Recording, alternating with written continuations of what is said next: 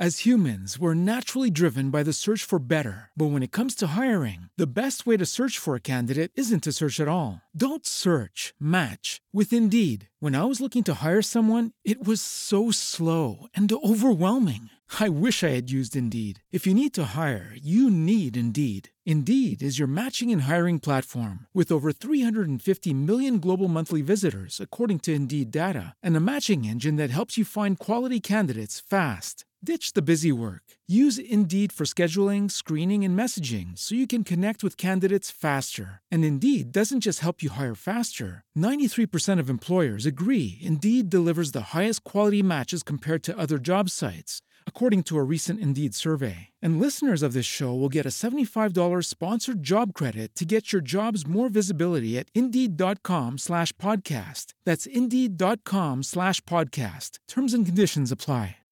I know we talk a lot on this show about irrational fears. If you've listened to almost any of our episodes, you know we bring up fears a lot. We've added ball lightning and shifting sand dunes through some of our episodes, and probably a bunch more that I'm forgetting. But these fears we can justify with good reason. I can tell you why shifting sand dunes scare me. They scare me because when I was researching a case, that was a possible theory to explain a disappearance and being swallowed by a shifting sand dune sounded like a horrific way to go. I can tell you why ball lightning rationally scares me. When Allison painted a picture of experienced hikers running from random balls of lightning that were so fierce they would pick freezing to death over facing them, I can rationalize being scared of them. But some fears I can't rationalize. I'm scared of moths. Why? I've got no idea. There's just something about a monochromatic butterfly that only comes out at night that has me running past my street lamps at home. But one fear that I have and can somewhat rationally explain is my fear of water. When I was very small, maybe three or four, my mammy had a swimming pool.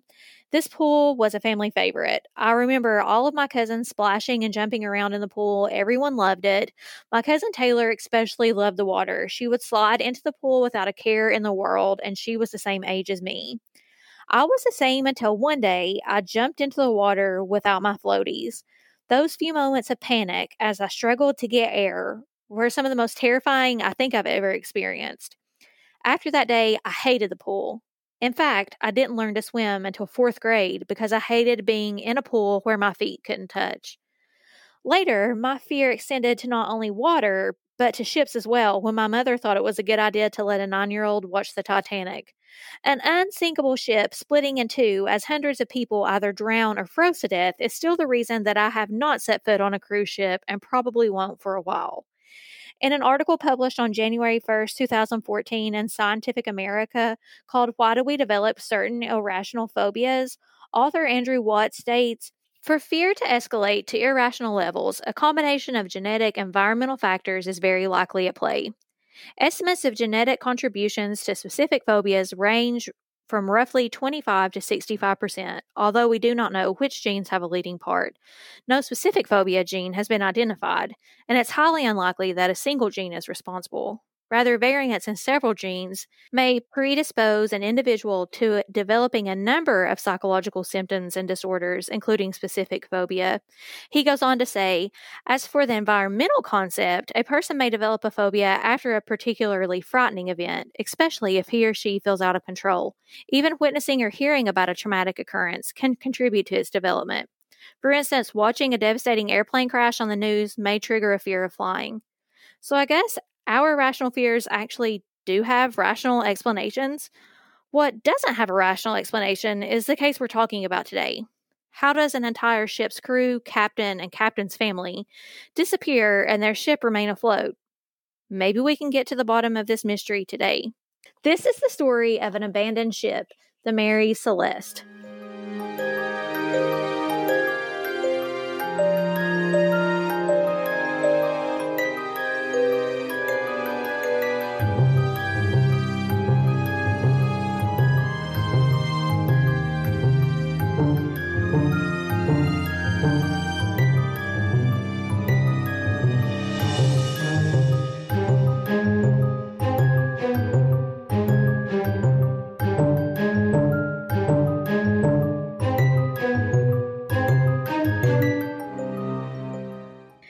Welcome to Coffee and Cases, where we like our coffee hot and our cases cold. My name is Allison Williams. And my name is Maggie Dameron. We will be telling stories each week in the hopes that someone out there with any information concerning the case will take those tips to law enforcement so justice and closure can be brought to these families. With each case, we encourage you to continue in the conversation on our Facebook page, Coffee and Cases Podcast, and to follow us on Instagram at Coffee Cases Podcast and on TikTok at Coffee and Cases Podcast. Because, as these families know, conversation helps to keep their missing family member in the public consciousness, helping to keep their memories alive. So sit back, sip your coffee, and listen to what's brewing this week. All right, Allison, let's hear the countdown for Patreon. Oh my gosh, I'm telling you, I I my excitement might exceed any of our listeners. like I'm that excited about it. yes, that is right. Sleuthhounds, our Patreon here at Coffee and Cases will launch in one week. I know. Can you believe that? One week. It's crazy. Yeah.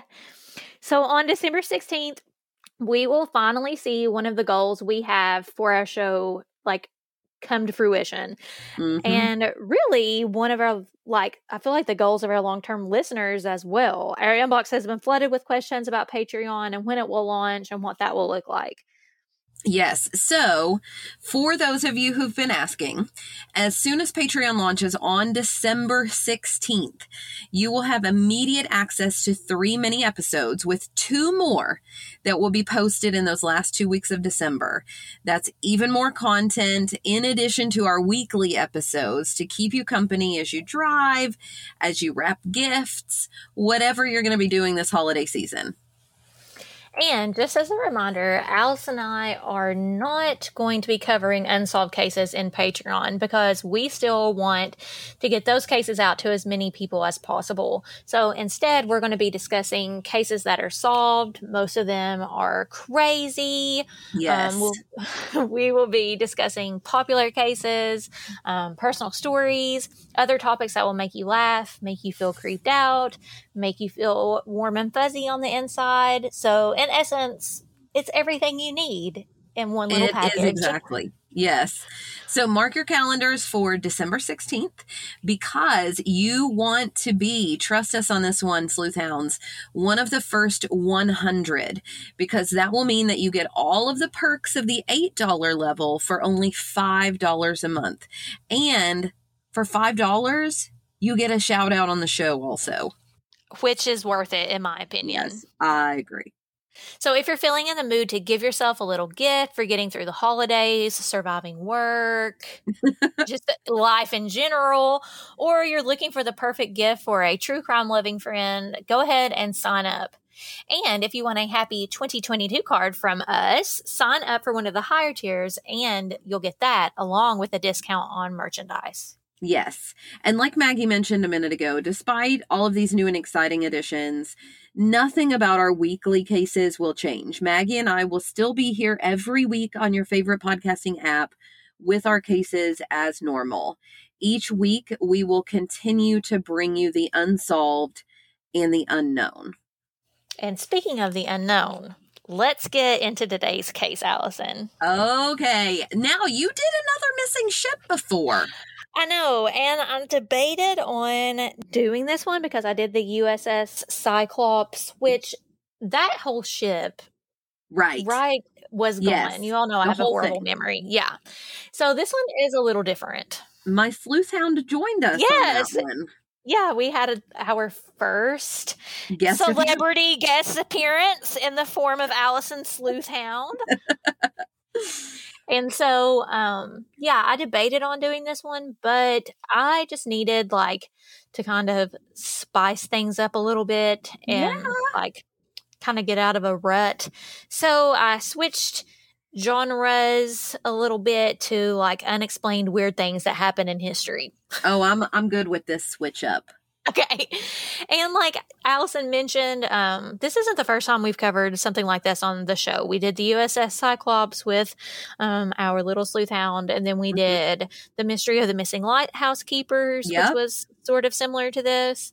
And then um, Allison did Dyatlov Pass. So um, these have always been like this type of topic is one of my favorites to kind of discuss and like Dyatlov Pass still to this day is the favorite like my favorite case that we've covered Oh which I yeah. feel weird saying but And remember, I did um the two sisters who Oh, were yeah. like, yep, the Pollock twins or Pollock sisters. Yeah. So that that was a creepy one too. hmm yeah and like I don't know just something about like that type of unexplained just really gets my like brain going and it honestly is the pick me up I needed so So here we Um, are. So here we are. And today we're talking about the Mary Celeste. And like just going into this, obviously, you know that Allison and I are not captains of a ship or No. seamen and a crew. We're not crew members. Um, we thought a bait and tackle or whatever that was was like something to do with fishing. So It wasn't. and it wasn't. So, um, so some of these, like the words in here, Technical like terms. yeah, yeah. technical terms I'm not very familiar with. So, you know, if you're like an experienced boater and you're going to be offended by the fact that I don't know certain things, maybe this week's episode you just need to fast forward through a little bit. right. Get right on past. Yeah. But um, the Mary Celeste was an American like merchant ship and she was discovered adrift and deserted in the Atlantic Ocean on December 4th, 1872. Oh, so right about now in Oh, yeah. 1872. Yeah, that's true. Hmm. I hadn't even made that connection. Hmm. It was fated. hmm It was written in the stars. Mary Celeste um, was built in Spencer's Island, Nova Scotia, and originally she was launched under like the British title of or name or whatever of Amazon in 1861. Um, she transferred to an American owner um, in 1868, and then she acquired the new name, the Mary Celeste. Mm, must have been a family member or something.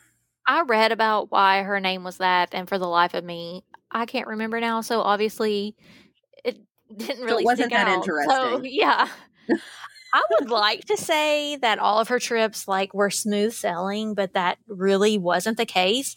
According to History.com, Mary Celeste had a like shadowy past. She was Mm. like not the best little ship out there. Oh, no. Um, when she was originally christened the Amazon, she was given a new name after a series of mishaps, Oh, um, including like the sudden illness and death of like a captain, a collision with another ship in the English Channel.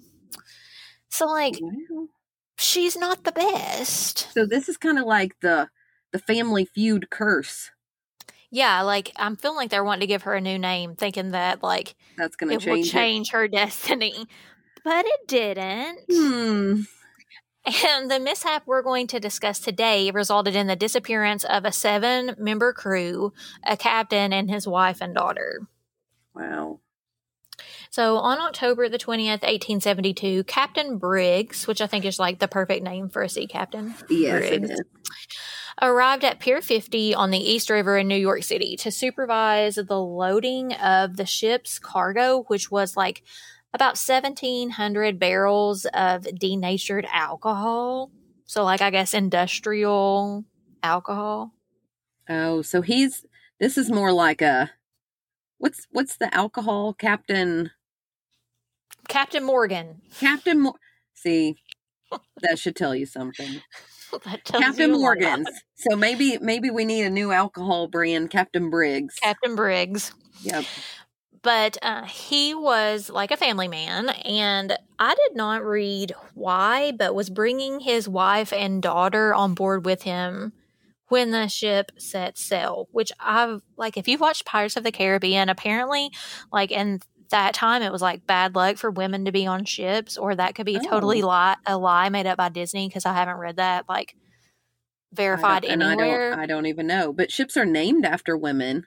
right and disney I trust Disney because it's Disney. so I'm going to say that that statement is fact. We're going But with it. yeah, they were set to join him a week later after his wife got like their younger son like set for school. On Sunday, November 3rd, Briggs wrote to his mother like to let her know that they were intending to leave on Tuesday. And in that letter to her, he said, quote, "Our vessel is in beautiful trim and I hope we shall have a fine passage." End quote. Oh no. So on the 7th of November, the Mary Celeste set sail from New York City with all that industrial strength alcohol stored in these barrels. And like I mentioned, they had seven members to their crew Captain Briggs, his wife Sarah, and their two year old daughter Sophia. And they were destined for Italy, which Oh, I okay. also wish I was destined for Italy. Me too, especially right now. Yes. That sounds phenomenal. a Christmas in Italy sounds amazing. It really does. In several sources I read, it said that the water was like not well, the water, yes, but the weather was concern for the ship as she very first started her journey. Um, and very early on, the weather was so rough that they had to anchor the ship off Staten Island to wait for conditions to fair. So, Oh, like, so they didn't make it very far. yeah, they didn't go very far when they were like, okay, just kidding. Like, let's You're wait right. this out a little bit. It was noted that Sarah, Captain Briggs' wife, used that delay to send like a final letter to his mother in law, like saying, We were delayed a little bit, um, but the weather is improving, so we should be leaving here in a few days. And they left within two days of that letter. Um, so the Mary Celeste pulled out of the harbor and into the open sea of the Atlantic. While Mary Celeste prepared to sail, so this is a little bit of background information that comes in to play here in a little bit.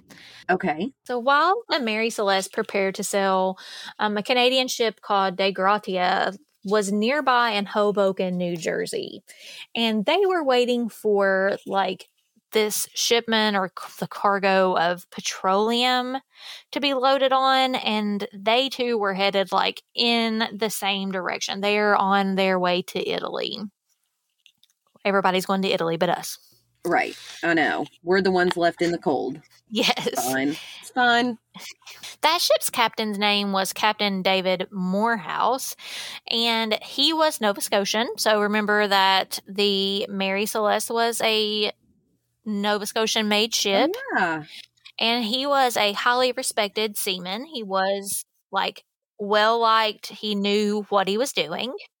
Okay. And he and Captain Briggs, so the captain of the Mary Celeste, um, obviously shared many common interests, and their fates were going to be tied together more than they probably knew. oh my. Yes. Little cliffhanger there. I'm excited. Um, I actually read that some writers think that like they just knew each other casually, like almost like business acquaintances, but Mhm. some argued that they were close friends. Um, actually stating that the two dined together on the evening before the Mary Celeste's departure. I'm going to say that that's probably true. Yeah, because I feel like there's not going to be like a lot of Yeah. sea captains in the 1870s. And who else would understand? Yeah, It's kind of like when teachers are in a room with other teachers. yeah, They can commiserate. yeah. You have right? similar things to talk about. Yeah, they're going to understand like your, why you get excited about a new ink pen. Yeah, and all the like acronyms that you use. Yeah.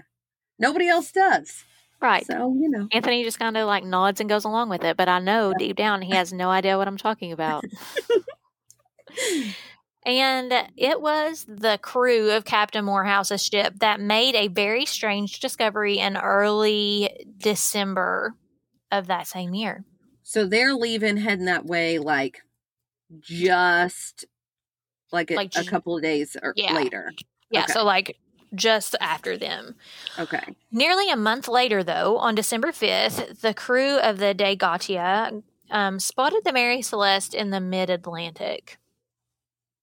And, like, I feel like, okay, so this is a random little story, but, like, Mhm.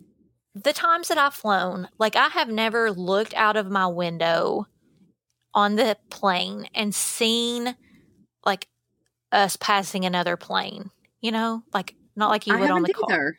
Yeah. Okay, well, the last time we flew, when we flew home from Mexico, we did like past, and I'm like, bro, this is a big amount of space. You are way too close to me. If I can clearly see you, I can read the number on the side of Yeah. your craft. You are too close to me. That's weird that that even happened because I've never. Yeah. hmm Yeah. They were going, we were going one way, they were going the other. And I was like, yeah, Oh. keep on going because Yeah. you're too close. now imagine if you looked over and you didn't see anybody in the windows. Yeah, I would be like, thank God you're going the other way. Just keep on going the way we're going. That's right.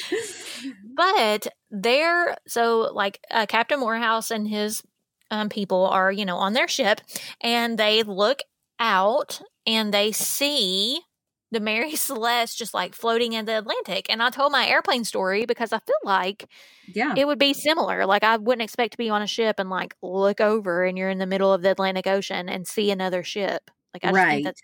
I mean, I don't know because I've never been on one, but I think Well, and that's weird. especially if they left like way Days before this ship, then they should be like, well, they should already be there. This is weird. Yes. And they were about a thousand miles west of Portugal.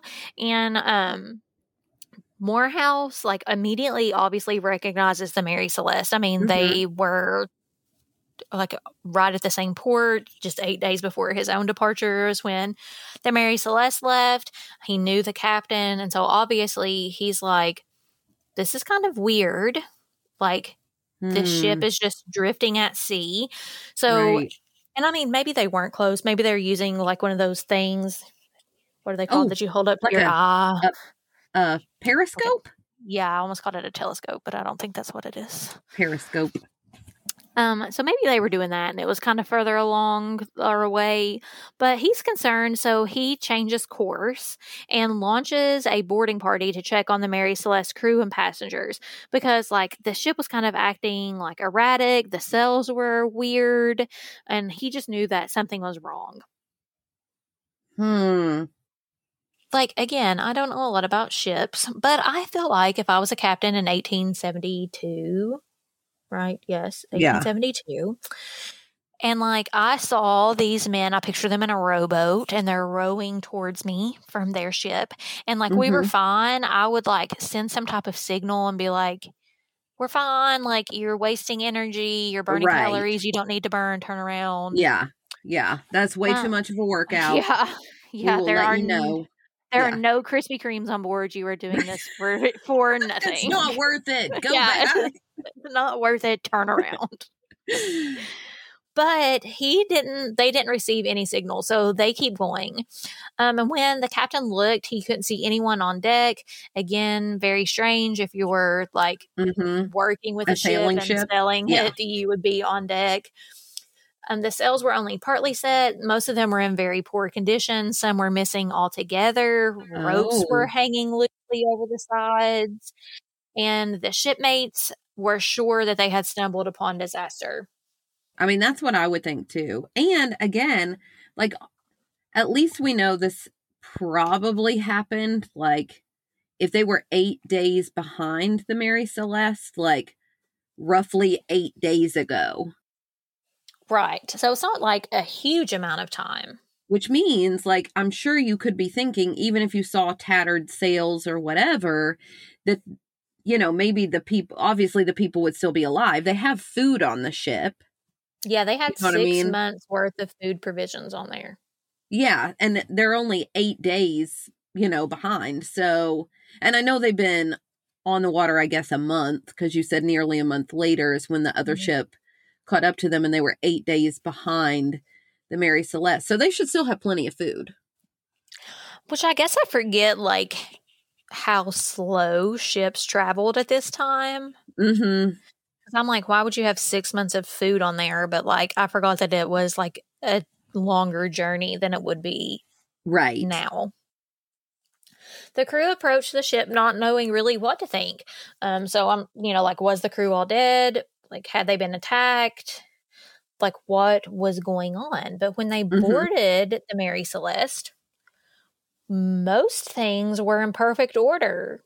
Hmm. like the main hatch was secure. A few of the smaller hatches were open, like with their covers discarded on the deck, but like the crew's clothes were neatly packed away. Their That's rooms weird. were in somewhat like an okay order, but yet no people were seen anywhere. That's weird. Because you'd think, like, okay, if something happened, like let's say they went through a storm, something happened to the ship, right? They can't go anywhere because the sails are torn or whatever. Even if somebody was passing by, well, you wouldn't think it, they were attacked because then you would think things would be in disarray. So then you're Mhm. like, okay, maybe some kind passerby ship, you know, came by. But then you think they'd take their clothes. Weird. Strangely, Allison, the ship's single lifeboat was also missing.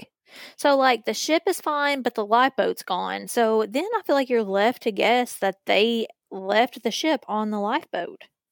Hmm. But why? But and again, why not take? Well, I guess there's limited space on a lifeboat, so then maybe you wouldn't take your clothes. Yeah, that's true. But I feel like, well, I'll get there. I'll Okay. get there. Okay. So, one weird thing was that the ship's compass had shifted and the glass cover was broken. So, maybe there was like a storm of some sort. Mm, There was about three and a half feet of water in the hold. So, like the part of the ship that's actually like underwater, there was about three and a half feet of water under there, mhm. um, which seems like a significant amount, but it wasn't necessarily alarming for the size of ship. I would be freaking out if there was water aboard Oh, the ship that. I was on. yeah, I would too. But again, I'm not an experienced salesman, so maybe it is fine. According to one source I read, it appeared that a makeshift sounding rod, like the device used for measuring the amount of water in the hold, was found abandoned on the deck. So, is it possible they thought that the ship was sinking? Maybe. Oh. But you'd think again, if he's like this experienced captain, then you'd think he would be like, "Mm, uh, three and a half feet. We're We're fine. Fine. Get the buckets, we'll throw it overboard. Yeah. They Hmm. did have a little bit of luck though. The ship's logbook was found on board. Um, so like the record that Captain Briggs would have been keeping, and they were eager to see exactly like what had happened. Um, they thought that a more detailed record would be kept in the book, but when they opened it up, the last entry was dated November 25th. And remember that we f- discovered the ship on November 5th On December or 5th. December 5th. Yeah. So this is like 10 days later. Right. And in an article I read on history.com, it stated that the last entry in the ship's log was made that morning, so the morning of the 25th, and Mary Celeste was inside of Azores Island of Santa Maria, so some 500 miles from where the Dei Gratia would have found it nine days later. So, like, we're a little off track. We're off Hmm. course. So, like, they're saying that, you know, Morehouse's crew finds the ship like that eight or nine days or whatever after, and it should have been like in a different location than where it's at. Right. So, basically, I guess, how long has this baby been just like drifting on its own? Yeah. Yeah. It was noted that the cabin's interiors were wet and untidy from water that had entered through doorways and skylights, but like it was otherwise in rather reasonable order. The men aboard the Mary Celeste that came from um, Morehouse's ship found personal items scattered through Captain Briggs' cabin. So, like things that would be weird to leave behind, like his sword was under the bed and still Hmm. in the like sheath. Hmm. Strangely, though, most of the ship's papers were missing, along with the captain's navigational instruments. So, like, again, kind of pointing to the fact did they get on the lifeboat and they needed these navigational Right. instruments to try to figure out where they were? I feel like he would have taken his weapon with him, though. Right. Why would you leave the sword? Yeah. Galley equipment, so the kitchen equipment was like neatly stowed away. There wasn't really any sign of food preparation. There were ample provisions in the like food stores. In fact, I read that there was that six month supply six month supply of food and the food supply had barely been touched. Like, not enough What? to be like to December the 5th. So, I mean, because you said earlier they've already been on this ship for like a month. So basically, Yeah. they get on there and like it's like a week's worth of food is gone in a month. Mm-hmm. Hmm, that's weird. So, in one article that I read, or one source I read, sorry, called Mary Celeste, the Greatest Mystery of the Sea, it says there was no obvious signs of like a fire or violence. Um, the evidence indicated like they left the ship willingly by that missing lifeboat upon first inspection, we shall Mhm. say. Yet it still makes no sense. Right. Why would they leave? And that's kind of what we're going to talk about. Okay. So after the crewmates returned to the Dei Gratia, Captain Morehouse decided that like he would split his crew and half would go with the Mary Celeste and half would stay with him and they would bring both ships to port. Remember because his like the Mary Celeste is filled with alcohol. Mhm, his was and like- his has petroleum. Yes. Yeah. And so, you know, if he brings in this ship with all this alcohol in it, he should get the commission Oh heck yeah! for bringing that, like for making the safe delivery or whatever.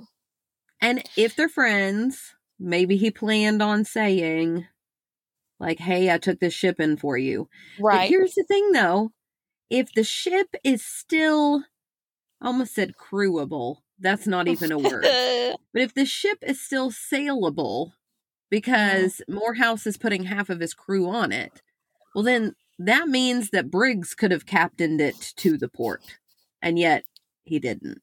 right. And there are Hmm. several theories why, and we'll talk about a lot of them. Okay.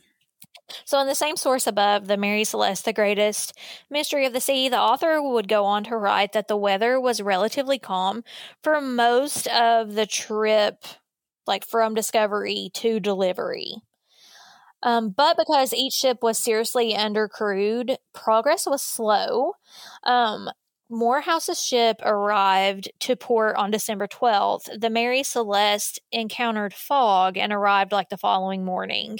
So they made slower progress than normal, but they still end up where they need to be. Okay. When Mary Celeste gets into port, she is immediately impounded by the vice, and this like this is like so much over my like I feel like I'm out of my wheelhouse. But she was impounded like you would impound a car Huh. um to prepare for like a salvage hearing.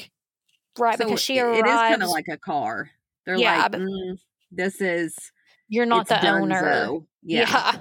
Like why are you why are you bringing in like a shipment that you're not supposed to have? And so Hmm. they want to figure out like they want to get to the bottom of this. Mhm. One crew member aboard the Mary Celeste would write to his wife about like his time on the ship, and in that letter he said, "quote I can hardly tell what I'm made of, but I don't care as long as I go in safe. I shall be well paid for the Mary Celeste." End quote. What the heck's that mean? I don't know I what don't I'm made know. of. I don't know, like if that means like this has been really hard, but it's Yeah. worth it because I'm going to get paid. So being on this ship made him nervous. I mean, it would me too. Where the heck are Yeah, all the I mean, people? Yeah. Um, and like from what I read, there was like a pretty long hearing. Um, the Morehouse was not given like the payment for the delivery of the alcohol right away. They eventually would, but not before like many theories were developed and investigated over the fates of those on board because um like they were interested to know the fate of those on board before they paid for the goods. Oh, like we want to make sure like you didn't board the ship, kill and- all the people, and now you're like, hey, look at this ship I found. yeah, give me the money. Right. According to the Smithsonian Magazine, the Dei Gratia crewmen sailed the ship some one eight hundred miles, where the British Vice Admiralty Court convened, like the salvage hearing, like I mentioned, which was usually just limited to determining whether the salvagers, so like in this case, Morrison's crew, were entitled for payment. So, like, that's the purpose of that hearing. But the Okay. attorney general in charge of the inquiry, his name was Frederick Solly Flood. Solly Suspected- flood. Yes, very 1872. Yes. Suspected mischief and like decided he wanted to investigate. And for more than Mm. three months, that's what happened. Um, but the court found really no evidence, and they eventually did give Morehouse's crew like a payment. They only paid one sixth of the forty six thousand for which the ship and its cargo would have been insured. So, like, I think they weren't fully convinced that they were Mm. innocent.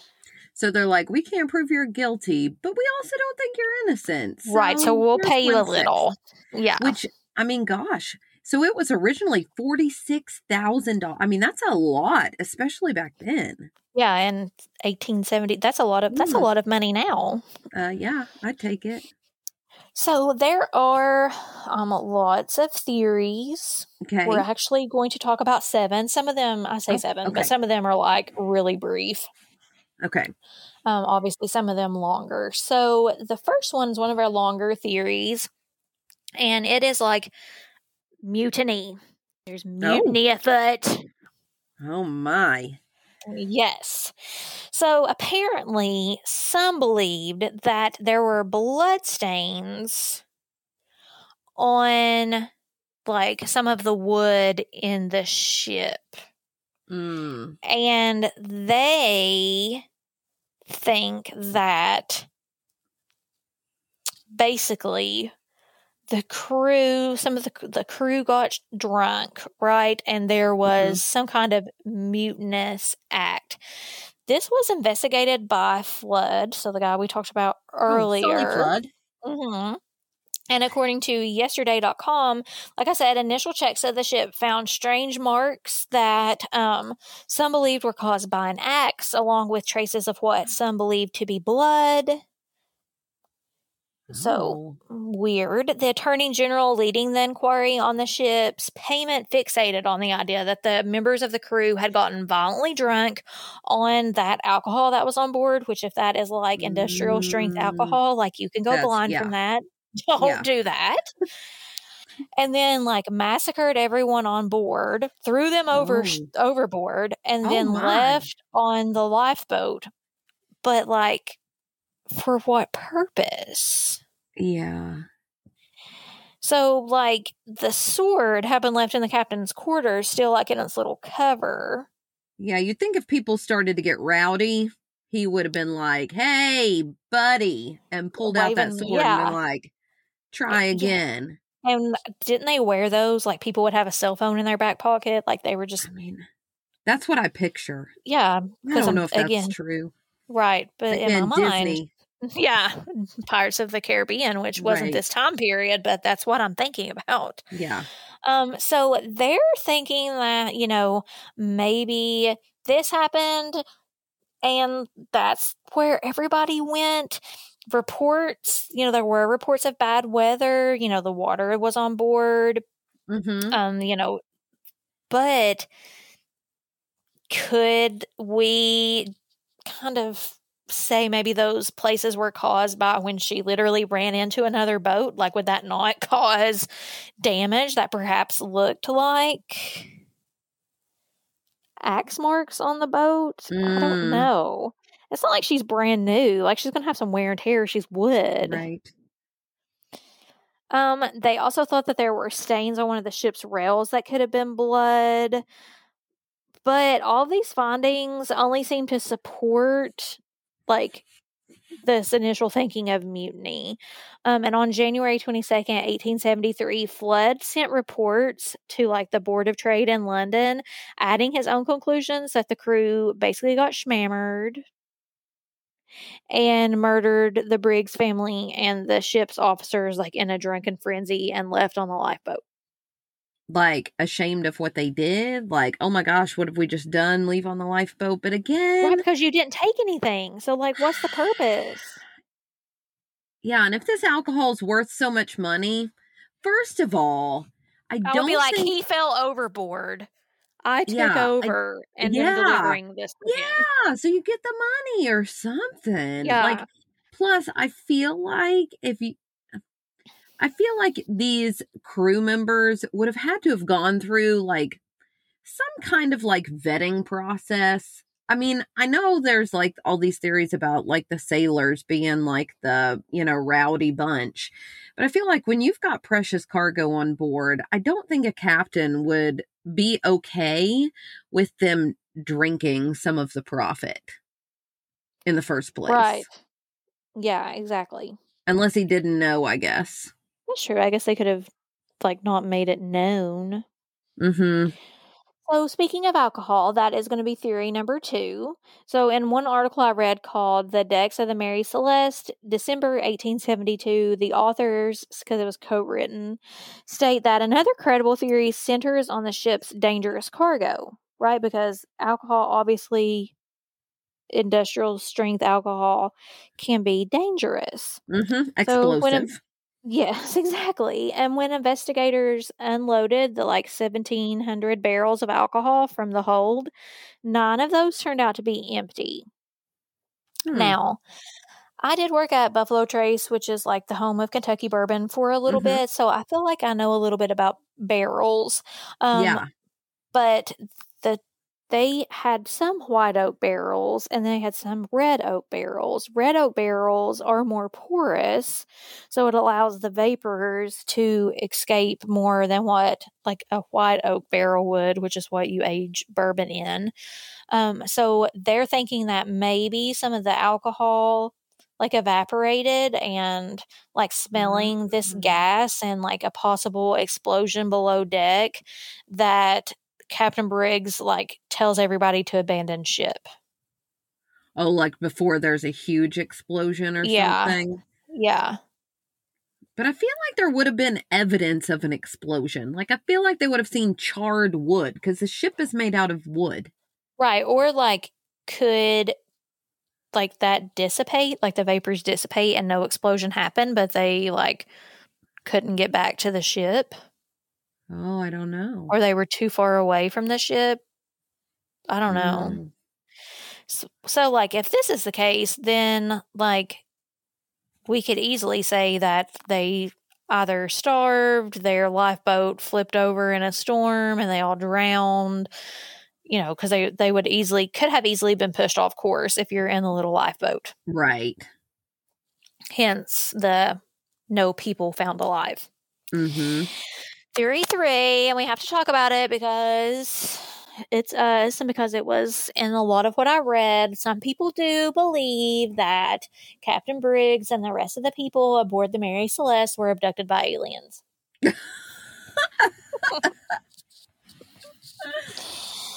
so, you all know that I feel like the love- aliens would have been like, "What is this alcohol stuff? I kind of like this, digging it." I feel like they would have probably been like, "Who are these weird creatures we stumbled upon? I'm going Right. back home." Yeah. I mean, like, if you all are a longtime listener, you know that we love a good supernatural theory. We love talking about Bigfoot and yes. what, Oh, yeah. what was her name? Yobo Gaga or whatever. What was Oh. her name? oh, oh, shoot. Baba Yaga. Baba Yaga. That's what it Yeah, was. we got there together. Yes, we did. We eventually made um, it. So, why would we not talk about aliens? Right.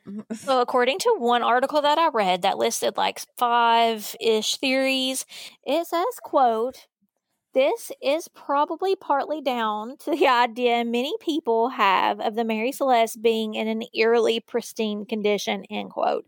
So they're Yeah. saying, like, you know, the ship is still sellable, there's ample food that hasn't been touched, everything's in working order like something had to happen that just like sucked these pe- these people out of thin air and i guess they land on aliens But then, like, if aliens pulled them up, then did the aliens, were they like, pause, we need a cover up? Let's move the lifeboat. let's take or or were they like we're on a big thing that is floating in the water what does this little thing do Right. let's yeah. see Yeah. or No, I just, do I do think it's weird because I mentioned it earlier that the ship is still sailable and was left with all the food provisions, the weapon, Mhm. and stuff like that. I do agree. Aliens, though, that's a little a little that's much. a little too far for me. Yeah. So the next one that we're going to talk about kind of has like a bunch of theories in one, um, but it was that something natural happened, like a natural phenomenon. So could the sea itself be behind this mystery? Is it possible that the fate of our crew and family was like completely at the hands of Mother Nature in some type of strange occurrence in nature? Okay, like what? The one person said that because that like makeshift sounding rod that checked like the water height suggested that Briggs abandoned ship after like he thought that the ship was sinking, like a false reading. Because Mm, there was apparently like a malfunction in some pumps, and this gave the false impression that the vessel was taking on water rapidly when it really wasn't. So, like, did oh. he panic and say, like, abandon ship without really thoroughly investigating? Because I feel like if your kid's on there and your wife, you're going to be, like, trigger happy to abandon ship if you think anything is going to be wrong that would, like, maybe hurt them. That's true. So, maybe. I'm going to give that one a maybe. Yeah. So, another, um, one of these, like, natural phenomenons was a displaced iceberg, which gives me flash PTSD flashbacks to the Oh, Titanic. Titanic. You talked about it in the intro. I mean, like, I can watch that movie like every like seven years or something. It's not like a movie I would want to watch on the regular. but I still fast forward through a lot of parts of it. Like, mainly, so our young sleuth hounds, when we first watched the Titanic, it came on to VHS, which is similar to um like a DVD or Blu-ray, except you put it in they were bigger and they had like these films in them and they only held a certain amount of content so the titanic is a long movie and it had to come with two so when i say i would only watch the first half for a long time that is the like Oh. The first up the first VHS tape. yes the first vhs tape so up until the love scene like after that it's just pretty much all downhill because people start to die but anyways i digress one possibility is a displaced iceberg so like could this explain the like gashes in the wood that Makes sense. were like maybe axe related but really it was ice um but like uh, How far I'm would just- this iceberg have to be displaced? Right. Good Well- question. Or how mean, far we're off course would they had to have been? Yeah. And I think of Portugal like warm and war- beaches. Yeah, but maybe global warming and it wasn't that back in 1872. Maybe not. I mean, I I'm googling know. it. It's also December, so it would be colder. I mean, true. But like I- I'm just thinking like Titanic and I feel like anytime you hit an iceberg like you're going down. So like how is Yeah. this ship still sellable if you hit an iceberg? And most of an iceberg we know is underwater, so you would think it wouldn't Right. just be a few gashes on the top. You'd think Right. it would be. It would rip a hole in the side of your ship. Now, I don't know about the 1800s, but Portugal today in December is around 60 degrees Fahrenheit, 15 Like degrees the- Celsius. What would the water temperature be?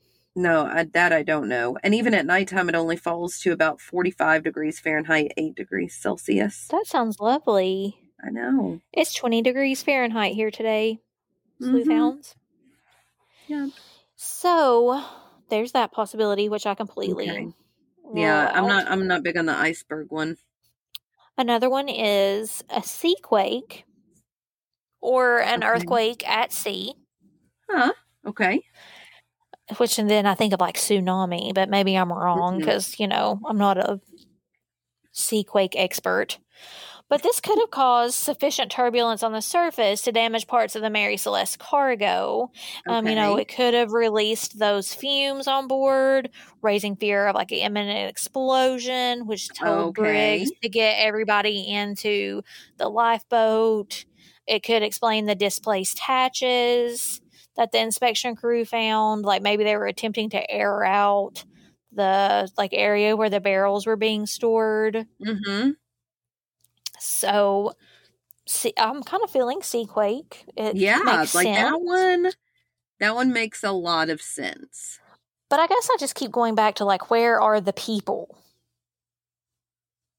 Well, Like- un- unless, yeah, Unless I mean, they, they starved or fell overboard or were right because they were on this the Loch Ness monster lifeboat, whatever. yeah, for like potentially eight to ten days, and I just don't think you would last that long in the open sea. That's true. Um, the last natural, well, sort of last natural phenomenon we're going to talk about is a water sprout, which is basically a tornado at sea, which is terrifying. Mm. There Like a you are on your tornado little- made up a. How's that Yeah. work? So it like sucks up all the water around it and like. I guess so. There you'd be on your cruise ship, and you would be like Dorothy from the Wizard of Oz. But I don't think you're going to land in Kansas. You're probably going to be in the Bermuda Triangle with the USS Yep. Cyclops And then you're and going Amelia down. Earhart, Yep. and you're No going hope. down. Yep. Yeah. Hmm. According to one source that I read on this site called Mental Floss, it said, quote, Today there are few prevailing theories about what really happened to the crew of the Mary Celeste. Some historians now believe that the ship hit a water sprout, a tornado at sea, that caused the ship to take on water. Although the Mary Celeste was still seaworthy, Captain Briggs may have panicked and abandoned the ship only to have the lifeboat sink in the storm. End quote. Which makes sense to me. Okay. I buy it in part. And there's the word I was trying to think of earlier seaworthy. When I said, what did I say? Crewable or something? Crewable. Yeah.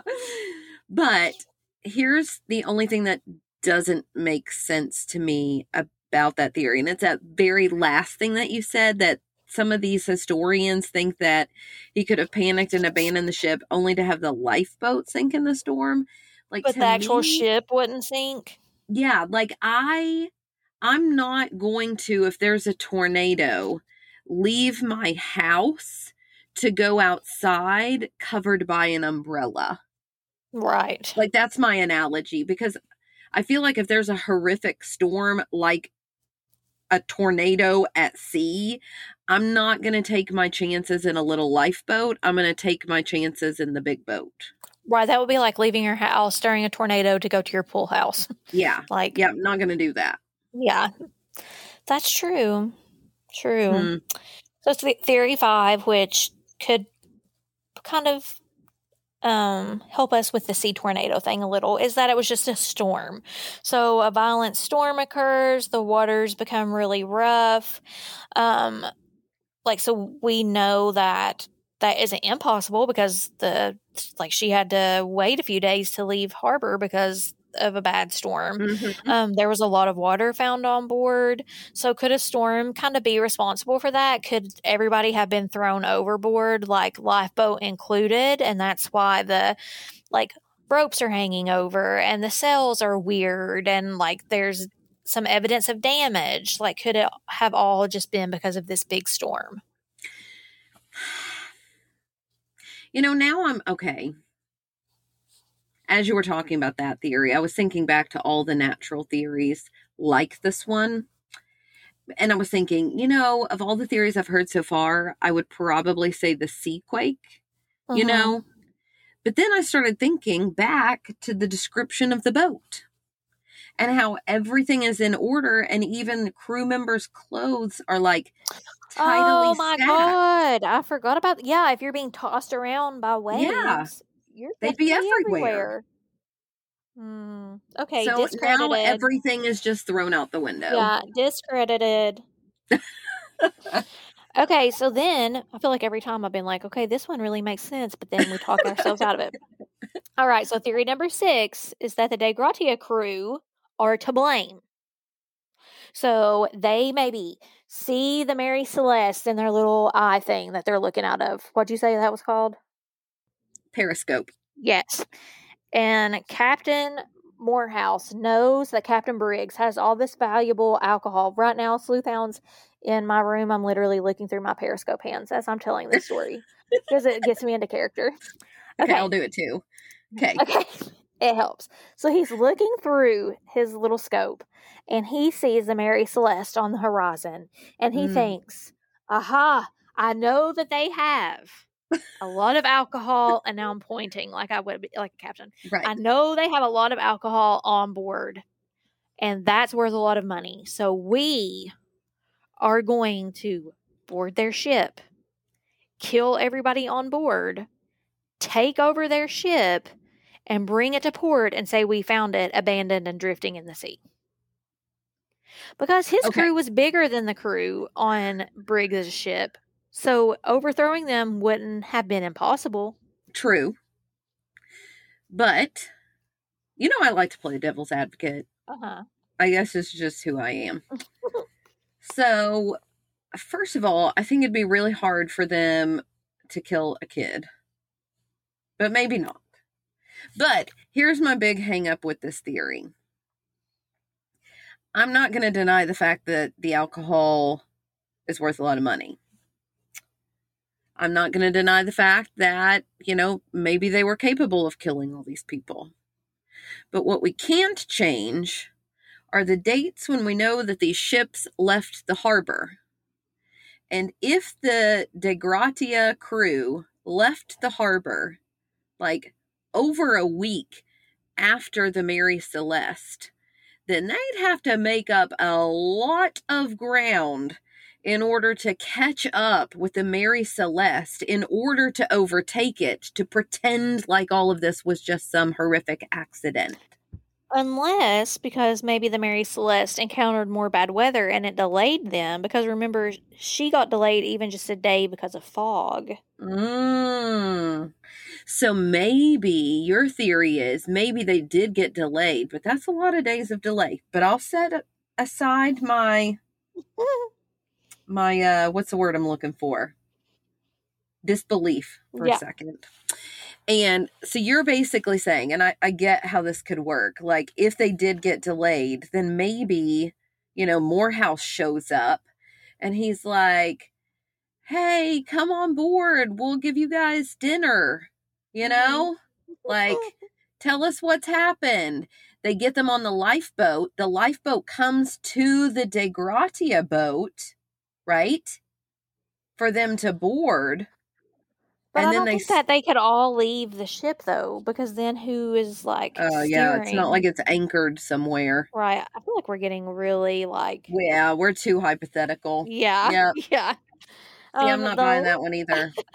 And the last theory, and I see lots of like flaws with this one too, is pirates.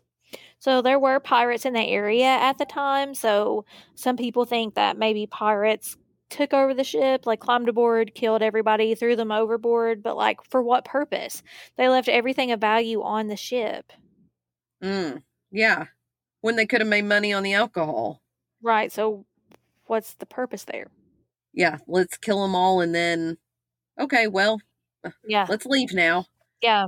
Like, did they just need to quench their thirst for blood? I don't know what to think. I know. Like, not a single one of these theories explains everything. So maybe they were abducted by aliens. Maybe they were.